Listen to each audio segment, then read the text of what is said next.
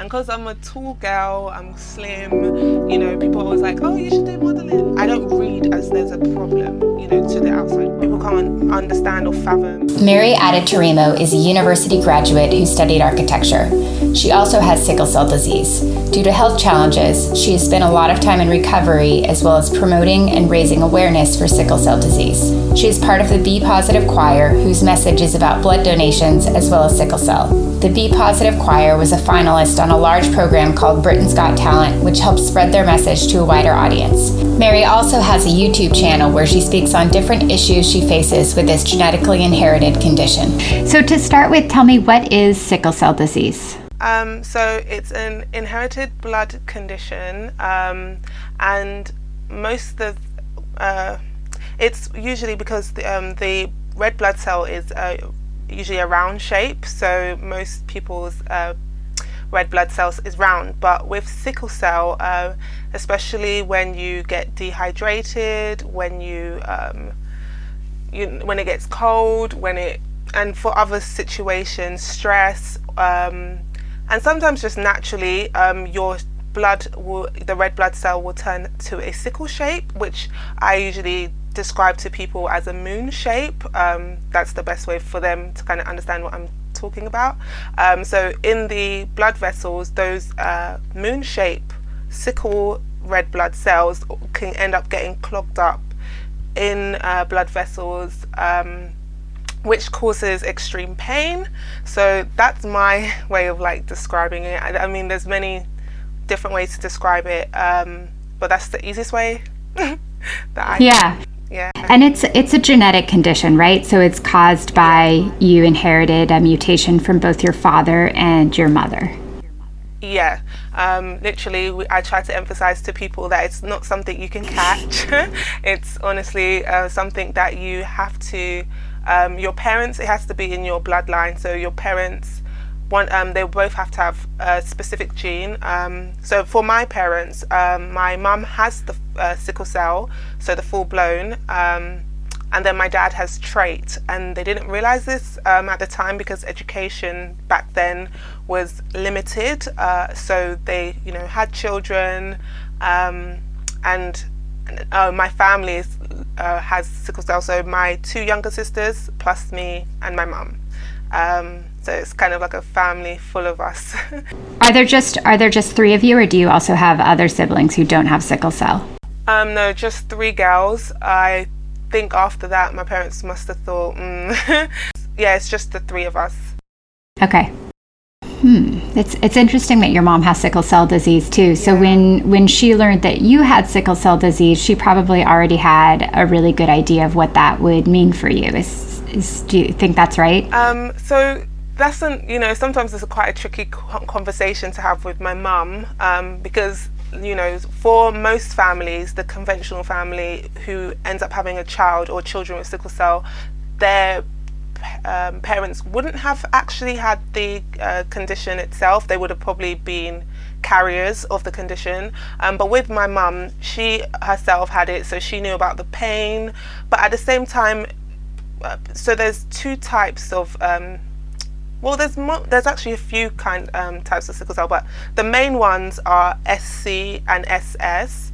Um, so SC is uh, usually considered to be milder, but in true fact it's not but she had SC so when she was growing up she had pain but she didn't have most of the complications with it so she thought mm, you know even though she's had a child with it hopefully the child would you know be okay you know uh, our family's uh, quite religious so I think that also came into effect they thought that you know in all with God's grace things will still work out mm-hmm. um, but you know it's uh, I think uh, once the my younger sister came along, she has SS, which is considered um, the more severe band. Um, she her the things she had to deal with when she was growing up as a child proved to be more than what my mum may have realized at the time you know of having children i think um, because education at the same time i don't think she she had a great tenacity to think, oh no, it's going to be fine. Um, my children won't. I think she just hoped that we'd still have relatively um, good lives despite of the condition. Yeah, she was optimistic. Yeah, very optimistic. And so your one of your younger sisters has the more severe form SS, um, and your other sister and you, do you have the milder form or the more severe form? Um, so me and my middle sister, um, we both have SC, um, and uh, the younger sister has SS. Um, but when I emphasize, I tried to say that you know uh, the doctors kind of believe that SC is a milder form and SS is a more severe form, but in true fact, they both have their uh, severities. Um, so it's kind of tricky when uh, doctors or health professionals might think that SC can be mild, when in truth, in all, in all honesty, they react in different ways in the body. But um, how do I describe? Yeah, like that. The even yeah. even though it's doing something a little bit different yeah. with the blood cells, and you would think it's more mild in terms of the symptoms and what people actually feel. It could be as severe. Yeah. Is that right? Yeah. So, how old were you? You're the oldest. How old were you when your mother realized that you had sickle cell disease or when you were diagnosed? Um, so, she told me that uh, what, before I was born, they had already known that I was going to come out um, with the condition. Uh, so she had already known this at the time, but still, I think, you know, optimism and thinking that the child, well, her child would still be fine. I think that still gave her hope. Yeah. Mm-hmm. so she knew she knew beforehand. I think they do a prenatal diagnosis. Okay. Yeah. And uh, at what point, how old were you when you were old enough to realize that you had sickle cell disease, that you had a condition that other kids, maybe who you played with or went to school with, did most of them did not have? Um, so the first time I fully realized was I think I was probably like four or five, and I was in a lot of agony. Um, I had a really bad pain in my leg, and I remember my uncle. He's literally only like four years older than me, but the way our family is, he's technically my uncle. So um, he was over, I think, just playing with us or something. But I was in a lot of pain, and so he, my mum told him to rub my leg, um, keep rubbing my leg, while she went to call the ambulance or call the um, yeah, call the hospital mm-hmm. and to get someone to come and bring us to the hospital. So that was when I first noticed, you know, okay. I mean, I didn't even notice then. I just thought it was still something normal.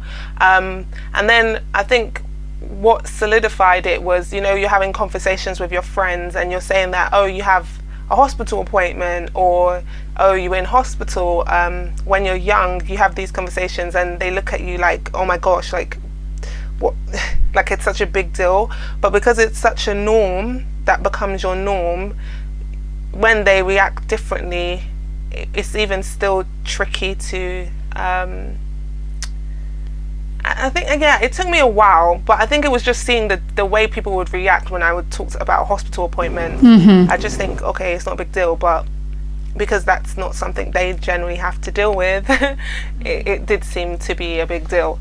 Um, so it was the pain, rubbing my leg, and in agony that time, plus you know conversations as to yeah. where I noticed okay, something's a bit different and plus constantly having to drink water, keeping warm, all of that. Uh huh. Just to try to manage it so that you don't have so many issues with it. Yeah.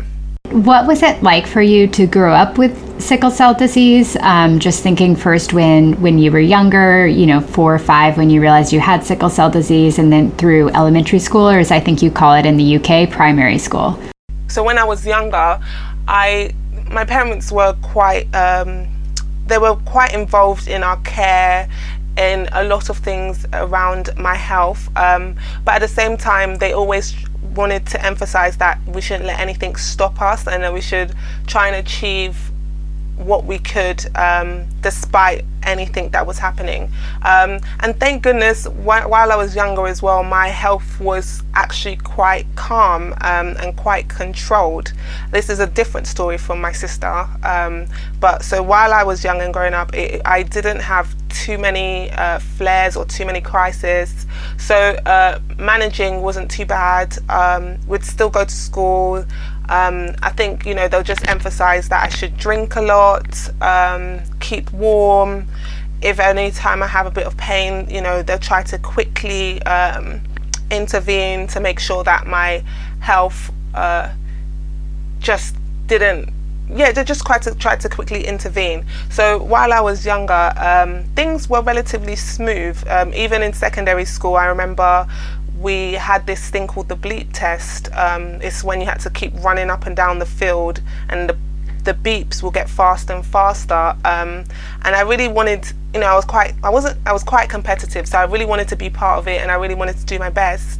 But it got to a point where I kept throwing up, and it was obvious that you know, it was starting to really affect my health generally. So we had to speak to the doctors.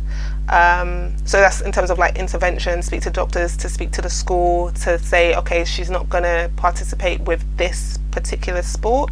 Um, so, you know, I still tried. They still, you know, didn't mind us trying certain things.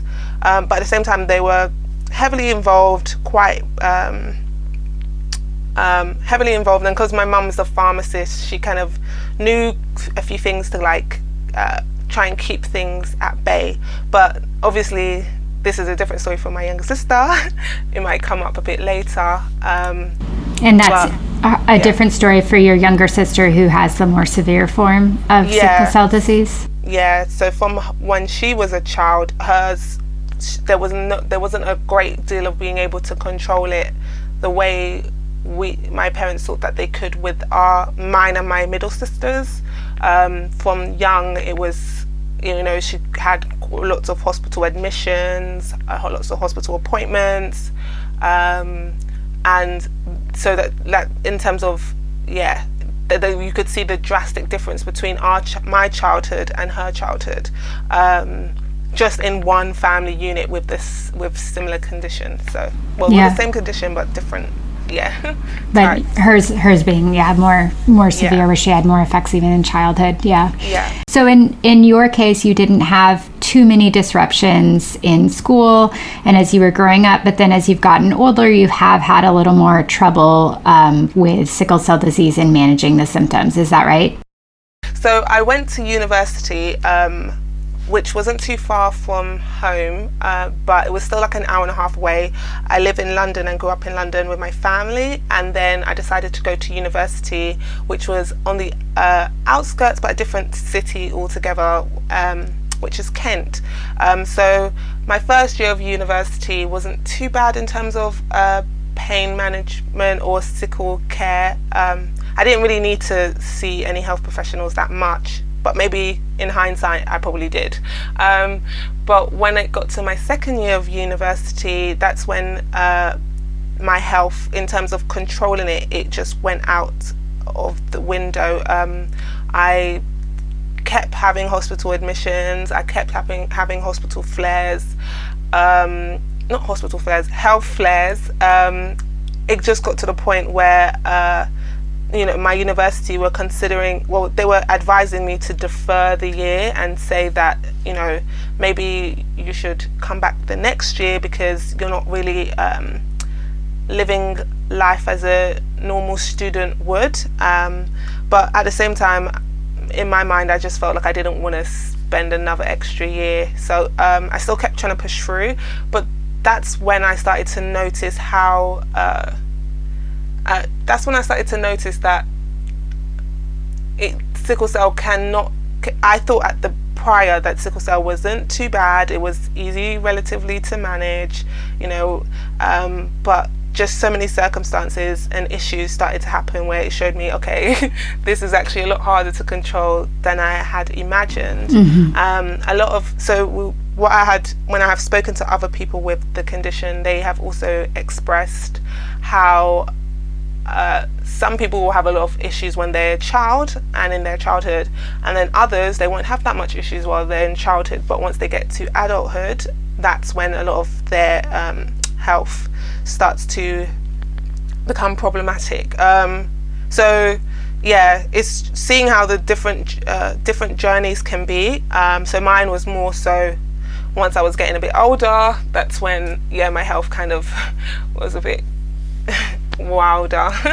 Did you have a sickle cell crisis for, like in university, or is that not really a meaningful? Is that a meaningful term, a sickle cell crisis? Yeah. Um, so yeah, it's definitely a meaningful term. Um, so in in university, um, how do I describe? What had happened was uh, so first year wasn't too bad, but second year was when I moved off campus into this house where um, it was always cold. The heating, like the boiler kept breaking down. I would have to walk quite a long distance to get to the campus um, to do revision or to do go to lectures. So all of these factors, plus I, you know, I was living by myself, so my food intake wasn't even high. So all of these factors just greatly did affect my health to the point where the crisis um, yes, to the point where I would have crisis. So I have extreme pain in either leg, back, or arms because that's where uh, my where I would receive the most kind of pains in terms of sickle cell crisis. And then I remember uh, the first term of my second year of university when I had to get a hospital, oh, get an ambulance to pick me up to take me to the hospital. So that was a very different experience to like some that my friends on at university would have. Like even picking up the phone to be like oh i need to go to the hospital right now was quite um it, it was it was it was quite uh it was quite it was quite i don't know what word to use actually.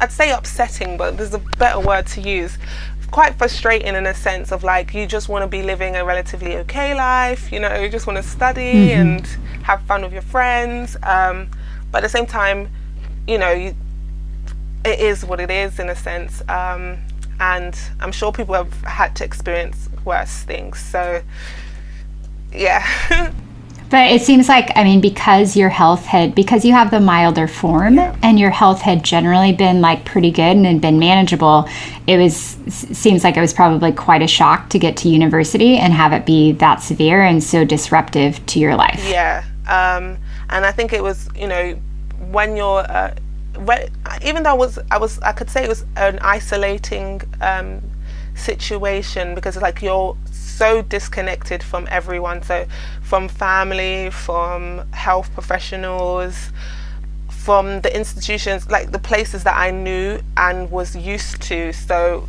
uh, in terms of London, the knowledge and understanding of sickle cell is way higher than, you know, in Canterbury, in Kent, where once I got there, they were asking me what type of care I needed, or I mean, in certain cases I understand, but because I was relatively learning, it would have been nice to know someone you could have uh, kind of.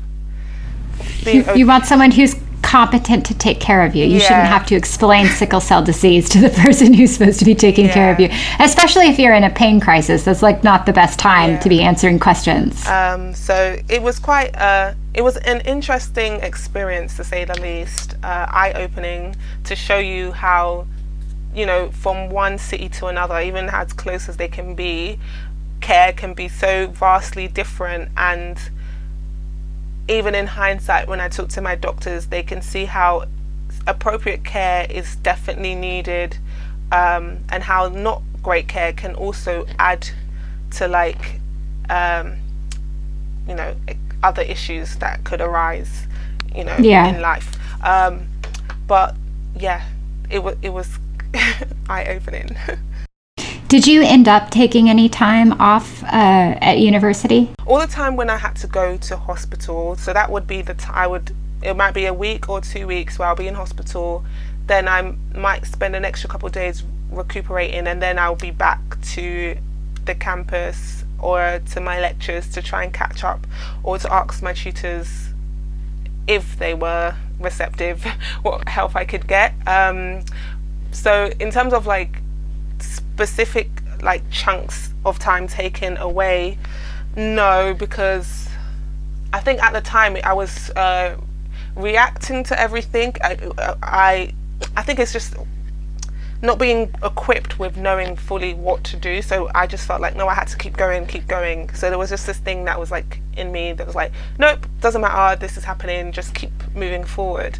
And sometimes that's good, you know, having the tenacity, but then other times it's not so great yeah. because then you're not really dealing with or allowing your body to heal the way it needs to heal.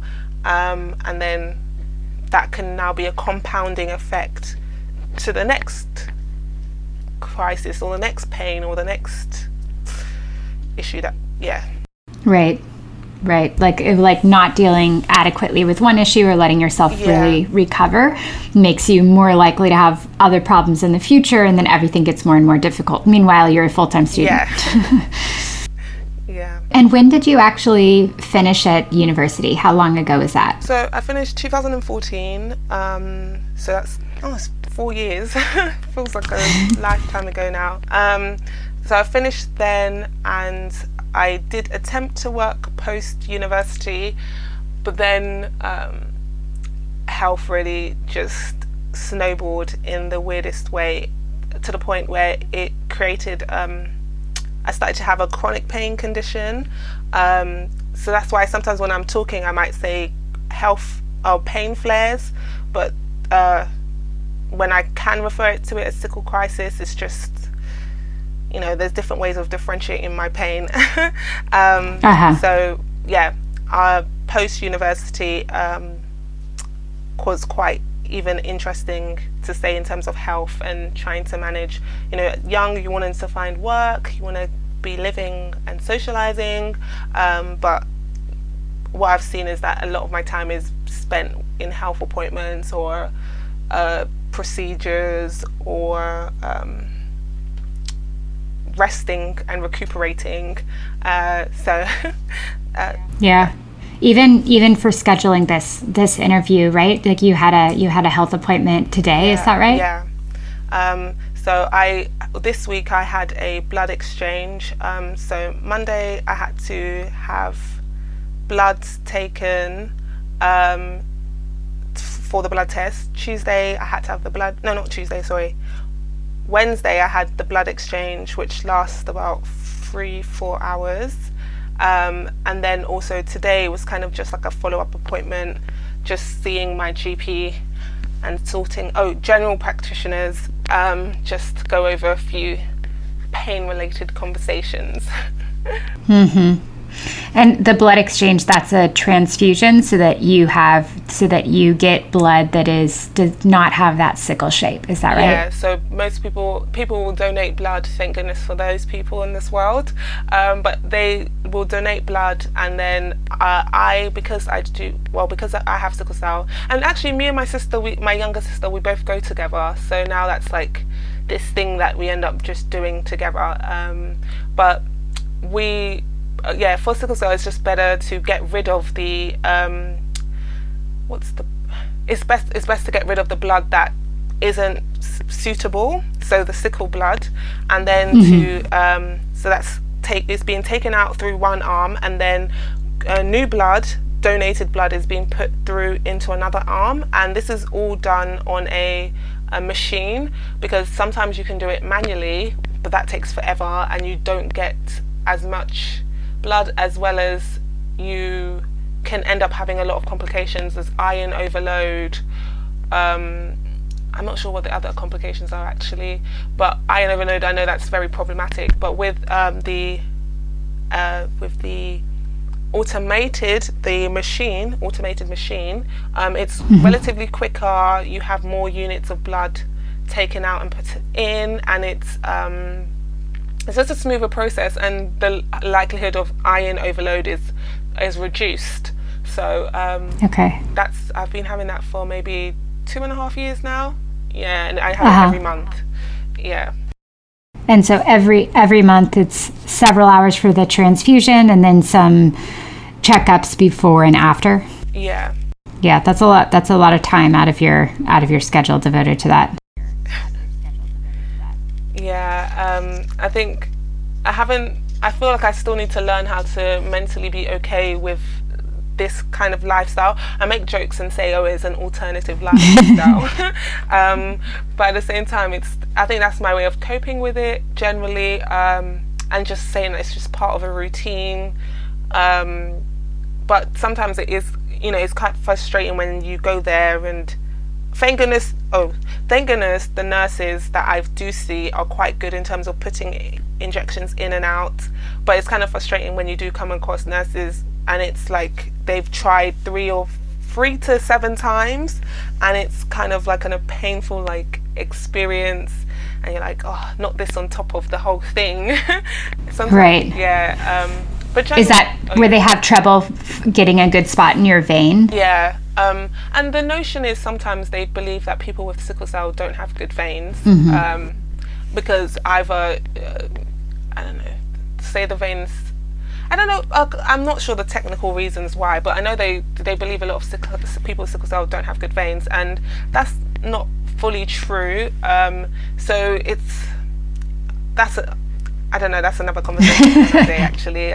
So currently, you're not working. Then is that right? Yeah. I mean, I'm doing voluntary stuff, and I mentally I would love to be working. Like I feel like it does it's also another thing on my mind a lot. Like it's something I really want to be doing, um, but at the same time, I did whenever I, I tried to work in the past, and I I ran myself into the ground literally. Like um, it was as if I would travel across London doing very long commutes, and I'll be limping around London. I would um, get to the workplace and I would be very sick. I could feel it in like you know when you feel it in the core, like you couldn't even explain you being sick, but you're just trying to get mm. you're just trying to do the work or you you really want the opportunity. I think it was yeah, I really wanted the opportunity.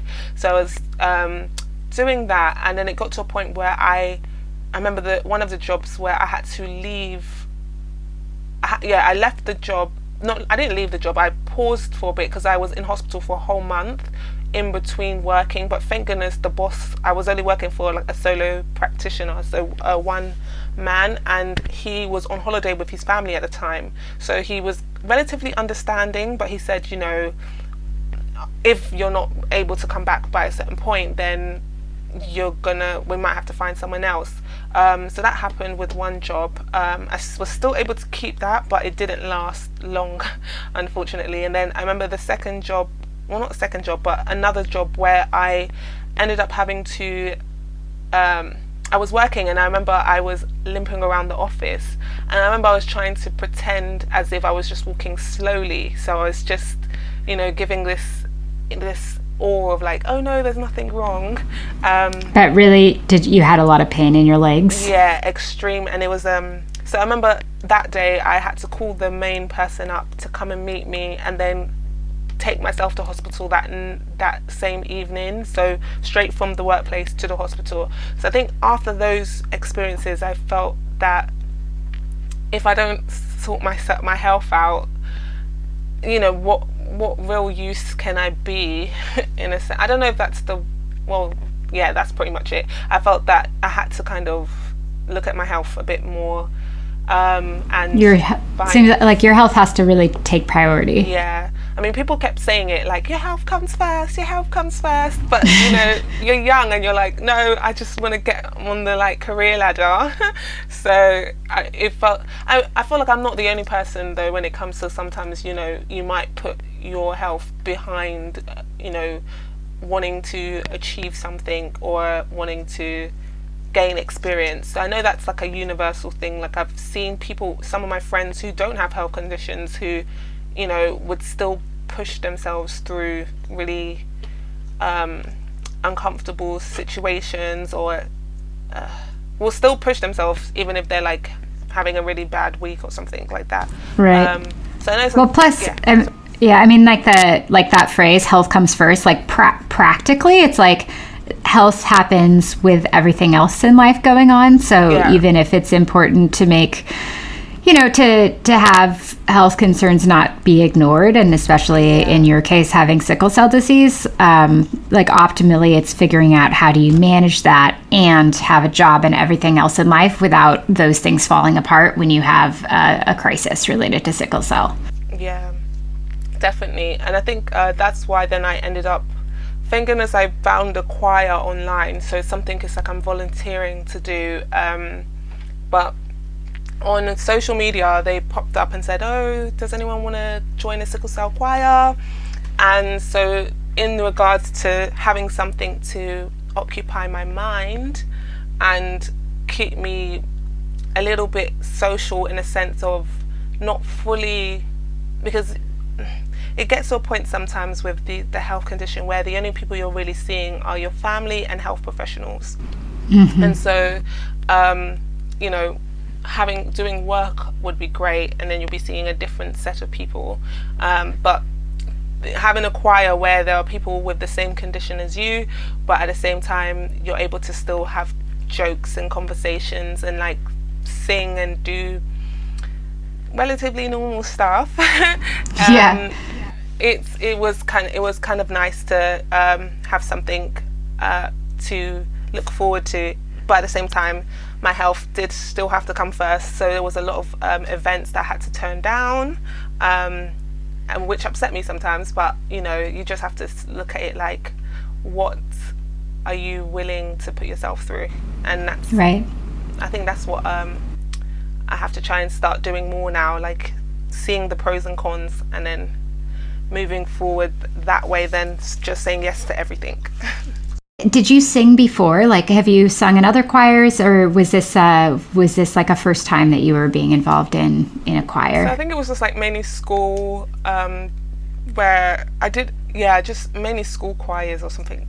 Yeah, mainly school choirs. So nothing major, um, and even singing is something I did like doing sometimes. I just didn't really and to, you know when you have a picture in your mind and you see your life in a certain way?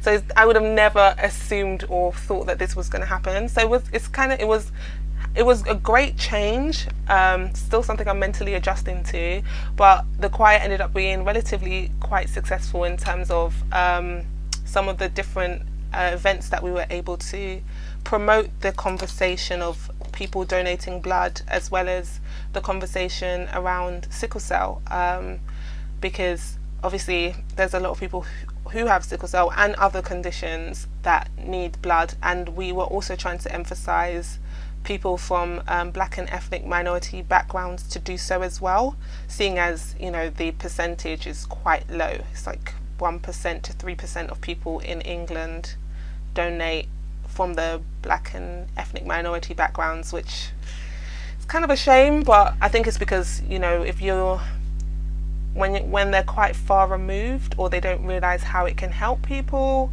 Um, mm-hmm.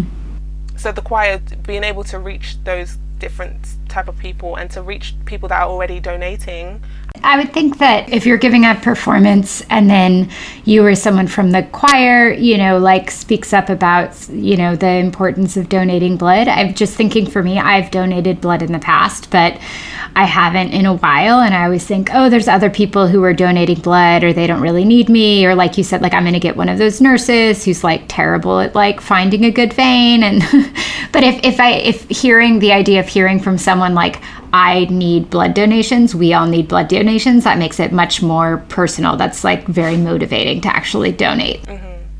I think that's what, um, because the NHS blood and transplant um, are kind of the driving force behind the choir and the driving force behind the um, advertisements and the videos and the filming and the pictures and stuff like that.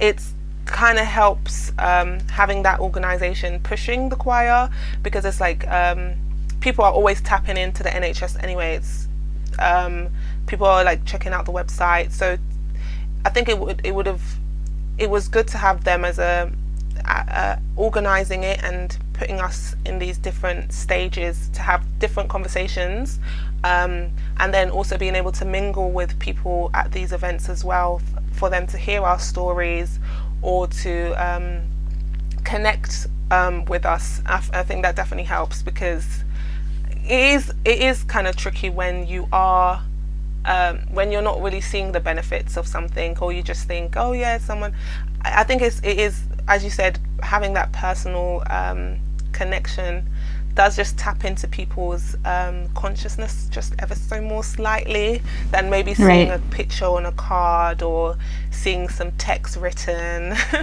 I think it yeah. does help, to be honest. Yeah, talking to you now, I'm like, I should see where the nearest place is to donate blood. Like where I'm living now, I haven't lived for that long. I was like, oh, I haven't yeah. done this in a long time. And, you know, I just kind of assume they have enough or I would hear about it, which isn't necessarily true at all. Yeah, sadly, I think that's, you know, um, I think people are trying to promote the conversation more, but yeah, I don't. Sometimes I wonder why it's tricky to get the information spread out quite far. Um, but I think it is. I think sadly it's those ones where uh, if someone close to you is dealing with something, then you're maybe a bit. You might be more in I think I'm making this up actually. I don't know why. in terms of information getting out there. If you know someone who has sickle cell disease, if you live with someone or if you have a close friend, it's just you you're aware of it because it's top of mind and you interact with it. And if if you don't, it's kind of like out of out of sight, out of mind. You yes. focused on other things. Yeah. And your your choir actually w- was a was a finalist on Britain's Got Talent. Is that right? Yeah. Yeah, so um, that was quite an interesting um, experience. See, so when I say health can get in the way, so um, this is an example, but uh, the choir, I remember the day that they were going to um, audition for the Britain's Got Talent, and you know, uh, I remember I w- at that time I was very, very unwell, so I couldn't make the first auditions. So from that moment, they said that, oh, whoever hasn't been able to come to the first auditions can't perform on the stage. And at that time it was as if you know you, you, it's a sad reality but you know if your health does get in the way then you're not able to sometimes continue with things like the way you would want it. But the great thing about it was that the uh, choir still tried to get us tickets. So we were always in the audience and we were always cheering the choir on. So um, you know some of the choir members were on the stage and the rest of us were in the audience you know with the uh, other people and like cheering it on. So it was still relatively united. Um, but that's an example of how health can really just you know play a major part. Um, but yes they were on britain's got talent um, and they got to the finals. It was such an amazing experience. And you know hearing simon cowell cheering us on and saying that you know we were one of the best acts that night it was that's like, awesome. yes. Yeah. Do you uh, is that is that online? Is there like a youtube link that we could include in the show notes? Yeah, um, I can send it to you um, via uh, email afterwards. Um, but yeah, yeah. um, the B Positive that's awesome. Choir. Funny enough, I haven't said it, but yeah, it's the B Positive Choir, um, and it's funny because it's called Be Positive. It's like people thought Be Positive in terms of blood, but it was like Be Positive as like having a positive outlook on life. So like is it supposed to be a pun? I mean, it works both I ways. so yeah, um, so it was because we were first on Mobos, which is um, the uh, Mobos is the Music of Black Origin Awards or something like that. Mobos. I don't know what. Yeah, but so we were first on that, and then afterwards Britain's Got Talent. So now we've just been doing like smaller gigs and stuff, just to um, still promote the conversation. But most of the stuff is either on the NHS website. Um, which is the National Health Service in the UK. I'm sure some people know this already. yeah. And speaking of the National Health Service, just in just last May, there were new standards, released new standards for clinical care of adults with sickle cell disease that were published in the UK. And I know when I was looking, when I found you, I found you in conjunction with like an article talking about those new standards. Um, and I think someone interviewing you because you were there um, for the official launch of those standards. So, what, I, but I don't know much about what are those standards and how are they new or different from whatever existed previously? How important are they? Um, so, literally, in terms of the standards, um, so they had one 10 years ago, and I know my mum, she was part of you know putting that one together so my mum's very active in like the sickle cell community in the UK um, so you know that's a whole 10 years before having a new set of standards made um, so this was kind of uh, I'm hoping it was like obviously a major update, but even still, there's certain things that you know you can still add to it over time. I'm hoping that they will add these things. Um, but it's just to kind of give um, health professionals a general guide of how to care for um, adults with sickle cell in the uk um, and i think uh, the great thing about it is you know I mean, I'm, I honestly don't know how many people would really fully go through the whole thing, but even if they have some awareness of it, then they're able to um, speak to the health professionals that they're interacting with and say, you know, this is the type of care I should be receiving. So it's kind of just there, plainly written, and you know, hopefully no, uh, hopefully it's going to add a way to make life a little bit more easier or smooth. And it's a general thing that everyone in the UK has to like adhere to. Mm-hmm. Um, and so hopefully the experience I had, you know, having one kind of care in London where the care was, you know, good, and then going to Canterbury and having the health professionals not have a clue what sickle cell is or having a clue really on how to take care of me.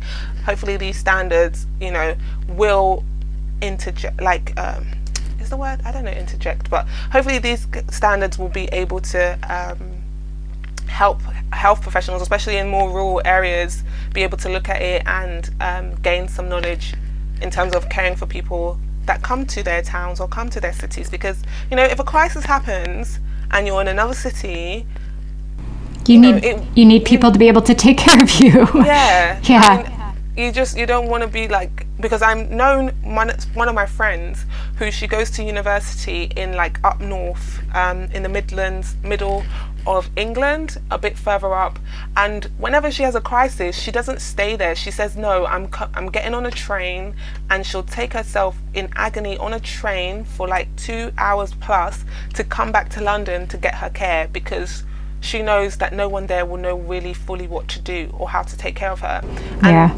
It's a sad reality that that happens. So thank goodness this is here, and obviously things are not going to change in one second or as quickly as you hope, but hopefully because it's here it can be implemented um, you know a bit better in a yeah in a sense um, so the standards the, what I had went mainly um, because I was part of the choir and I'm part of like other groups um, in the sickle cell uh, community um, we were just invited along to the uh, UK Parliament to kind of just have a general like meetup and mingling with other people to kind of hear their experiences, see health professionals that have um, been caring for patients.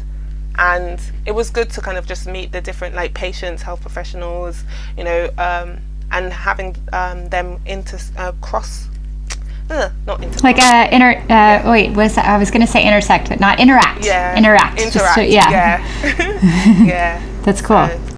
That's awesome.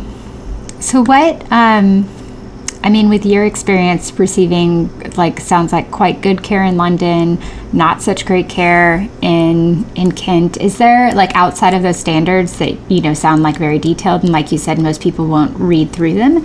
Is there something that you feel like? Uh, you know, if doctors in general understood one or two specific things about sickle cell disease, they would do a lot better taking care of these patients if they were more aware? Or is it really much more complicated than that, where they really need to have like quite a depth of knowledge and really access these guidelines to do a good job taking care of patients? Um, so I think th- they'll definitely have to have just the knowledge itself um, because I think sometimes the frustration is that you come you're constantly repeating your care and your story to p- health professionals. That's just a general thing, but sometimes there's certain things that you just shouldn't need to repeat um, in a sense. So if they have the knowledge, that will be great in a sense.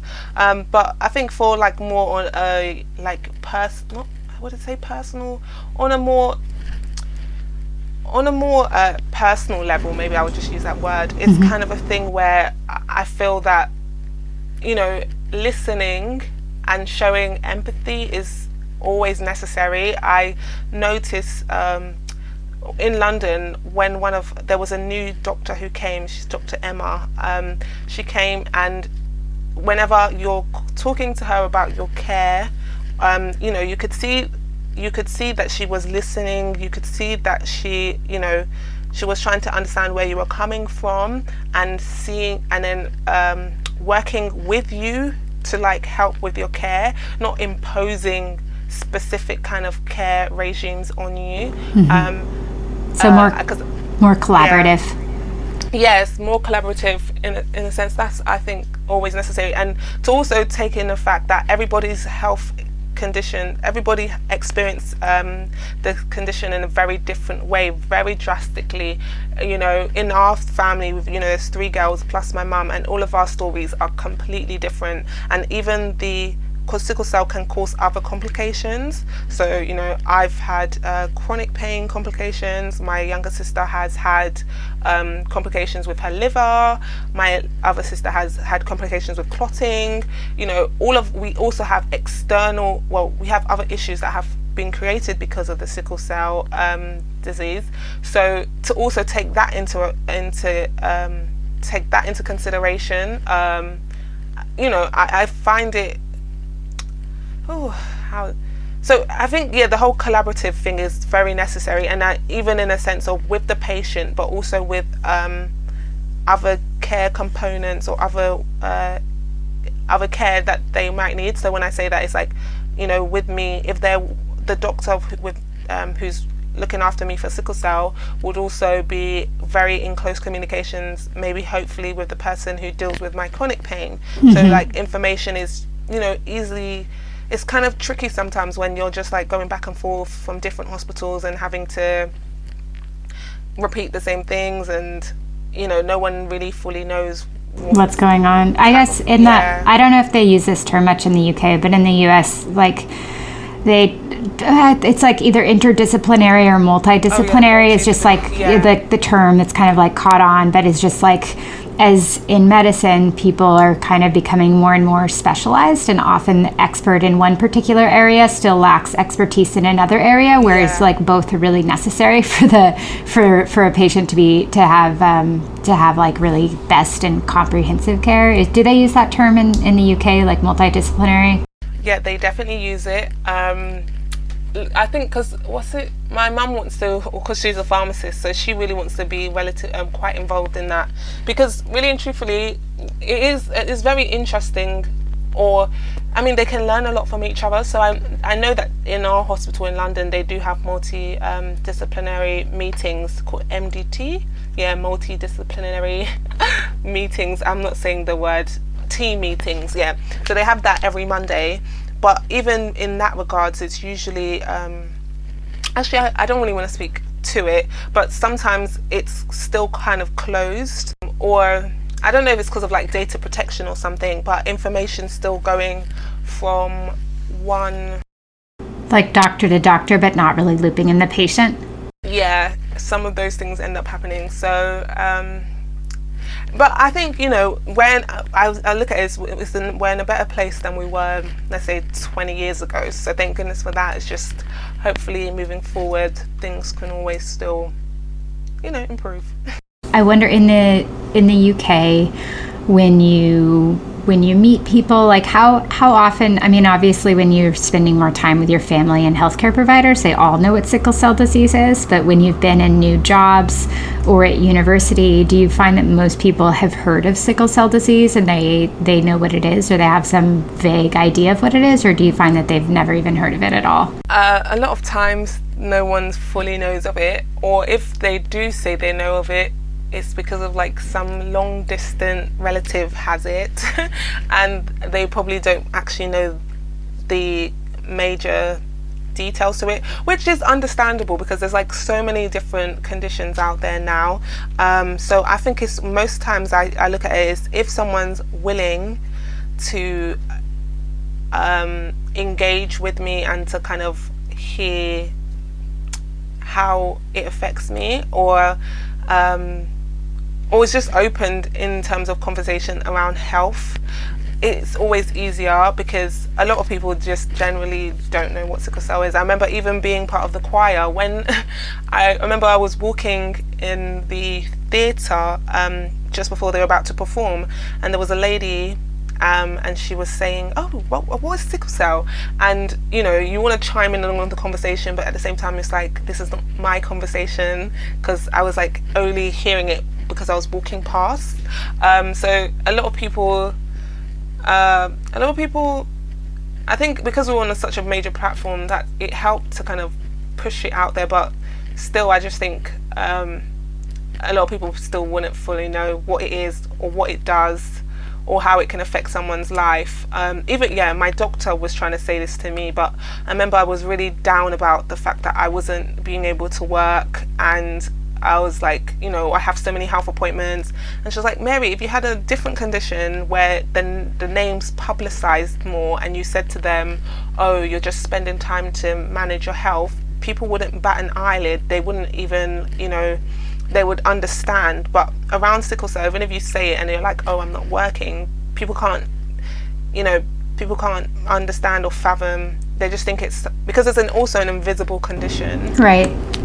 It is just people look at you and they say, "Well, what's what's wrong?" Yeah, like you look, That's you look fine. Major, yeah. And because I'm a tall girl, I'm slim. You know, people are always like, "Oh, you should do modeling." Like, if you have that perception, like to the world, where you look completely fine and you look completely healthy, um, it is quite difficult. And for me, I have um, walking challenges, but I know a lot of people with sickle cell that don't, and I know quite a few people that do. So if it wasn't because occasionally I might have a crutch that might show visually that there's something wrong, you know, on I don't read as there's a problem. Yeah, you, know, to the you look like world. a young, young, healthy, beautiful girl. Yeah. yeah. So that's even even um, dealing with that mentally sometimes is is quite tricky because it's like you're constantly having trying to prove to your employer or to prove to your university or prove to you know my younger sister you know the way she had to try and prove to them that she was like what she was dealing with was beyond anything you know that most of our family members have dealt with but to try and prove it to her school it's like she had to jump through so many loops and sometimes i just look at it as like i've got the hospital records to back me mm-hmm. so if sometimes you just don't even want to start arguing or like stressing yourself so you're just like look i'll give you my hospital records and they will speak for themselves right. um, so and then the pain is the pain is the pain and the issues are kind of unpredictable when when they come up, right? So if they see that they're like, well, you were fine, and then you can't you can't really schedule when when you're going to have yeah. these issues. Yes, I think it would be great to know okay, this is going to be problematic, a problematic day for me, or to know like, oh, okay, today I can do this, and then tomorrow, look, I won't be coming here. But sometimes it's like if you could schedule it like that, I think it would be nicer and it would be okay. It wouldn't be nicer because you still have to deal with the pain, but at least you know kind of okay, this is coming up. But when you're just hit and you have responsibilities, that's why it's kind of, you know, people that have major responsibilities and they have like health conditions, I commend them because it's you know it's, it's kind it's kind of a tricky juggle to manage. Um, uh, yeah, a tricky thing to juggle, um, but you know, we're just hoping that the world is just a bit more receptive, receptive to like invisible conditions. Yeah. Um, yeah. I was interviewing someone recently with cystic fibrosis and sh- she works for herself and she said that's that's one reason that she works for herself is just you know it's so hard to work for someone else when you don't know when these health issues are, are going to come up and you're going to have to take time off or do something differently and I think even for her, I would love to know how she keeps motivated because I think it's also that's a huge factor. It's like you have these ups and downs, and it's like you want to stay motivated, you want to stay positive, you want to stay um, energized. Yeah. And you're like, yeah. you have all of these ex- internal conflicts. Um, but yeah, I think a lot of people um, with um, health conditions or disabilities are starting to, thank goodness the world's becoming a bit more accessible because of technology. So um, they are starting to look at other avenues or other ways to interact with the world um, rather than actually physically having to be there. Yeah, how have you found that? I mean, you're in your 20s, so I mean, you've grown up with with internet and cell phones aren't a new thing uh, for you in your life, but how have you found that social media, as that's bec- become a bigger thing um, in the past few years, like how have you find that that's changed the dynamics around awareness of sickle cell disease or just communicating with, with other people who have sickle cell disease? Um, I think it's definitely helped because I remember when I was younger and um, I would physically have to get up and go to um, so support groups or physically have to go to events that were t- speaking on sickle cell. And you know, the winter times is the trickiest time. and then into to be adding, you know, the pressures of like commuting and trying to get to a place on top of like if you've got pain already, you know, having social media and having a place where you can still communicate different things, you can get advice from people who are being in the same, not the same, or in a similar place you are at, um, is definitely helpful because I'm part of a group on WhatsApp of girls who have sickle cell.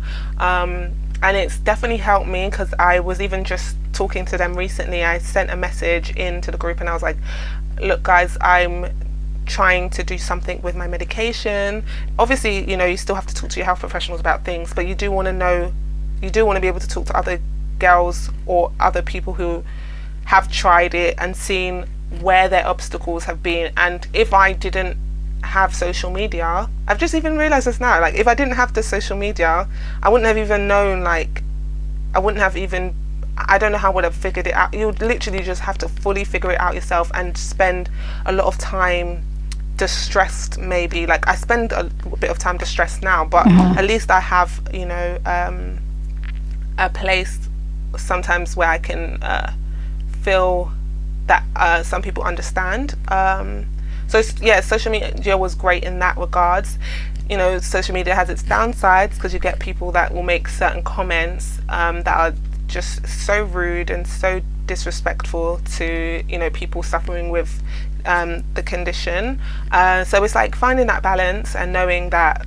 yeah, most people are rooting for you and rooting that you can have a decent life. Mm-hmm. Um, but yeah, I think it's also connecting into social media because I it's the knowledge that you're being you're connected can help. But if you don't even realize you're connected, or if you don't try to connect, then you might still be as you still might feel as isolated as ever. Um, right.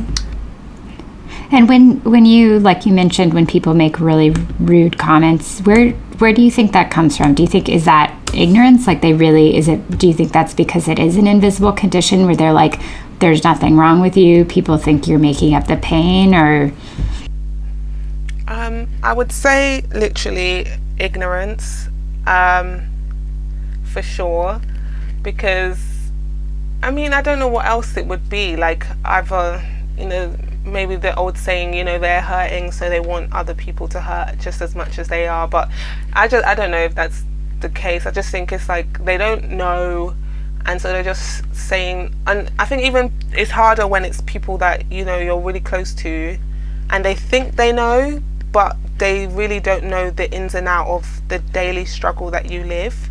You know, um, because a person can say I'm fine, but because you're not physically seeing me and you're not physically seeing what I'm going through, um, you will never fully know, like, you know. Uh, so yeah, for the people that are making horrible comments, I just.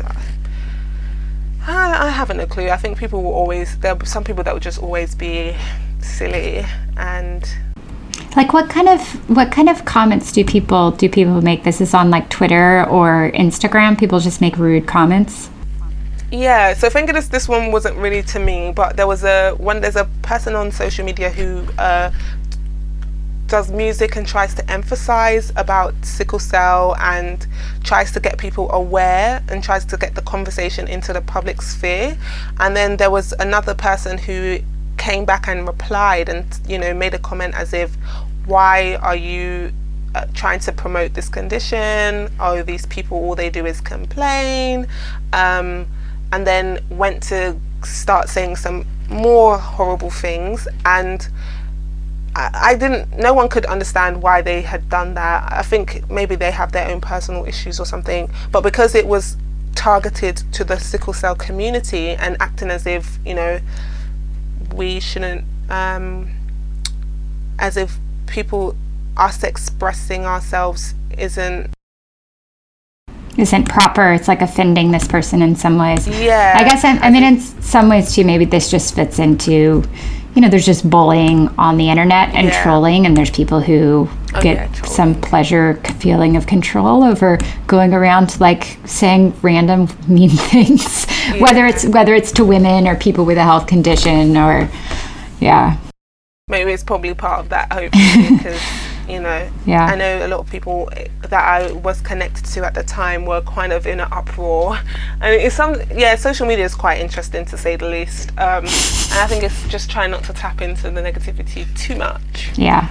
because it can be daunting you know, you mentioned you spend a lot of time with your family and health. Like, you, obviously, you have a good team of healthcare providers in London. Um, but what is your social support system like? Is that mostly your family and other friends who have sickle cell disease or sickle cell disease, um, or who you meet online? Um, so with the uh, social support network, I would say that um, I, I had to definitely find some people online, and for me, because I do have a family full of uh, individuals that have sickle cell, so in my family and in my external family, so my uncles and my cousins. And one of my friends, I'm able to actually not one of my friends, a few of my uh, friends, it's easy to kind of like bounce conversations around and talk about um, and find ways of you know managing. Um, but it's also learning to be patient also with friends that don't have the condition um, because it's like you, you have to have a way of getting them to understand the kind of care that you need. Um, not care you need like just understand that um, sometimes there's just certain adjustments that might might need to be made and then there's other times that you might be fine and being able to like have a great time with them So, kind of like ed- educating your friends so that they can provide the social support that you need, because without you cluing them in, there's no way that they would know enough to really be able to do that. Yeah, um, because a lot of the hard reality is because sickle cell is predominantly a black condition. I mean, there are people who are non-black with the condition, um, but predominantly, and even in our cult, well, I don't know if it, even generally in terms of talking about issues or talking about problems isn't something that we tend to usually do. So it's even being opened or knowing that, you know, speaking about it isn't an issue because there was a taboo against it, um, against the condition. So I think it's, you know, getting rid of the, the stigmas and the taboos and knowing that you can still be open um, in a sense. Yeah. So I think, I'm sure there's other conditions similar, but yeah, specifically for sickle cell. Yeah, but that's interesting. Yeah, it's a it's most prevalent among people of African ancestry, and then for with what you're saying, it sounds like most prevalent within um, a certain culture, at least like African Africans, uh, people of African ancestry in the UK, where you already have a culture where it's not really n- super normal or accepted to open up about problems you're having. but it's but so important with something like sickle cell disease if you're going to have people understand what what you're going through and sometimes you just do need help. yeah. Yeah, definitely. Are you and are you do you live with your family now? Um, yeah, I live. I'm living with my family. Um, um, there's lots of people that probably live independent. Um, you know, out, and not have their family as support. Um, but I think there was a point, um, especially the last two years, when I was just in and out of hospital like every month. I was there for like three to four weeks, and then I'd be out, and then I'd go back again for like two to four weeks. So that kept happening, and it got to a point where I was just like living alone, even though I really wanted to, just I didn't know how that was going to happen. Um, right. so and I imagine I mean it's expensive to live on your own in, in London even when you are working and when you when you can't work then that's extra hard. definitely like so hard. So um, living with a family is definitely helpful um, and because they're like they kind of get you know some of the uh, issues that i'm dealing with so that helps you know. Do you so I mean you mentioned that your mother um, knew before you were born that you would have sickle cell disease or SC disease, and you know thought it wouldn't be maybe that severe, and then she's more religious. Have you thought about if you were to have children and have prenatal diagnosis done, like how would you feel about um, testing for sickle cell disease, um, or do you worry about having a child with with sickle cell disease? So that was a perfect question, actually, um, because you know, in terms of like testing, I'm like such a main like that's something I just want to always like get out there um, because in terms of uh, I think the testing should come from before you're even like married or before you decide to have a child with someone. So it's like you test your partners to m- check if they have the trait or they have mm-hmm. um, the condition because that's I feel like that's literally the start. Like if you both have the gene, it it just if you check it beforehand, you can make educated decisions on whether you want to still go forward with things or you want to reevaluate um, your decisions. Um, so for mm-hmm. me, like uh, I'm 25, so dating is still quite tricky in terms of having the conversation with guys and being like, okay, you're gonna need to go and get checked. I haven't actually specifically said it to anyone, but I am open enough to let them know that I do have sickle cell, but I do need to. I am like I I, I will get to a point where I'm I will have to um, I couldn't let things progress.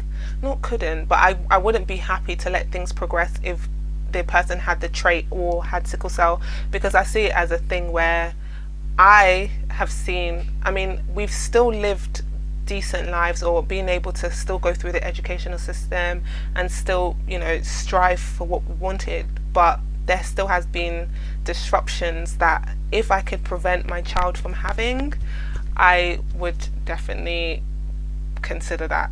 Um, so, uh, but you know, every person is quite different um, with mm-hmm. their decisions. Um, so I always just emphasize at least get checked, at least so you know, and you're a sound mind, and then you can make educated decisions. Let's say if you do still go forward with it, you do know what kind of care you need to um, um, have around your child, so they have the best possible um, experience that they can have. Um, because it's like it's harder when you're not fully sure and then you're not you can't uh, and then you kind of have to just go and react to what's happening with the health instead of being like fully proactive with you know putting things in place. You can never uh, fully protect the child that does have the condition mm-hmm. but you can still try and you know um, make things a bit easier. So yeah testing prenatal um, yeah so for me i think it's those ones where i would kind of i'm going to be asking the guy, especially if it's getting serious, to get checked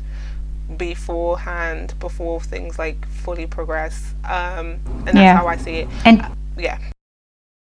And if so, if you were seriously dating someone and he was tested and you found out that he also if that he had sickle cell trait, um, do you think that you would definitely not continue dating him or it's just something that you would you would want to know so you could have a discussion about what that would mean for you if you wanted to have children together at some point so that's yeah that's the big like that's the big question. So like uh for um i do i'm actually going to need to ask the girls in the group again um but for me it's like some people say it's better to ask like after the like second third date or something but you can never be sure when to ask and then other people say oh just wait until it's serious. That's like the the conversation around like when you should have these um yeah but for for me even sometimes for other people it's even difficult to let um, their partner know that they do have sickle cell so you know each person is coming at it from a different perspective um, but if he did have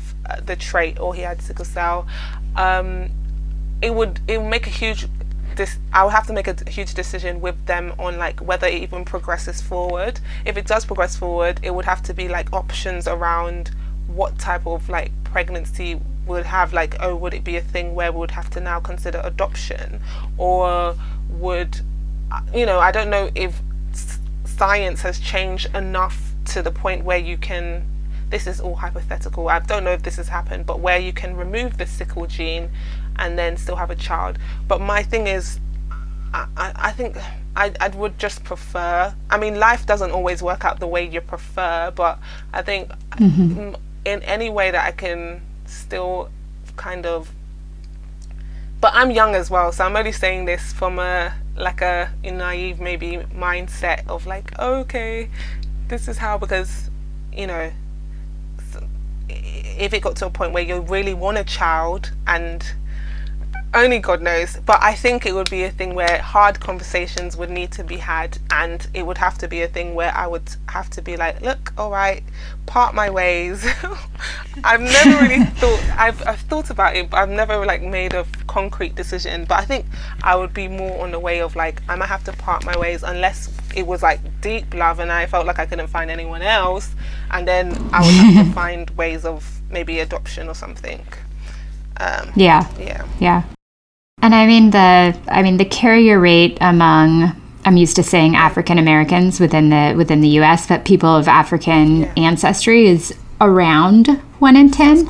Um, and then I think among people of Hispanic ancestry, like more like one in 40 and more often uh, SC or it's more often HBC trait and then you know even even less common among among Caucasians. So I don't I don't know if subconsciously that I'm sure you know those numbers if subconsciously that motivates a little bit like who you're interested in dating. you know you know there's a different risk with with people yeah. of different backgrounds. No, but that's cool to know actually because even having it in your subconscious because it will come out one day like you just remember it. It'll be like oh let me check this up and it, I think it, it helps it is a, a daunting conversation to have because it's even harder when people choose to go forward even though they know you know then there's a moral like issue as to whether it's whether you want to your child through it or not so i know my mum definitely struggles with that sometimes you know having the conversations with the general public or with people when they ask, oh, you know, how many of your kids have sickle cell? And when she says three, then people are like astonished. Um, but I think it's about education because that was a major thing, you know. Now we are being educated, now the education is much more easily accessible. Um, but even then, you know, life happens. Yeah, yeah, I can't control everything. Well, this has been a really great interview. Thank you so much for talking with me. Checked out a few of the other podcasts, and it was even interesting to hear other people with different conditions and their stories, and it all being around genetic. If you'd like to share your story, send an email to podcast at graygenetics.com. Gray Genetics provides independent telehealth genetic counseling services to most places in the US and the world through HIPAA compliant video conferencing. To book an appointment, visit graygenetics.com. If you enjoy listening to patient stories, please take two seconds to rate us on iTunes and consider taking 30 more seconds to leave us a review on iTunes. Those ratings and reviews really do help us to reach more people and to share your stories with a broader audience. You can also easily share any of our episodes through social media. You can find Gray Genetics on Twitter, Instagram, Facebook, and LinkedIn. The information contained in this podcast does not constitute medical advice and is also not a substitute for genetic counseling. Neither Gray Genetics nor any of its guests makes any representation or warranty as to the accuracy or completeness of the statements or any information contained in this podcast. Evaluation of an individual's personal and family health history is a crucial part of genetic counseling and any recommendations.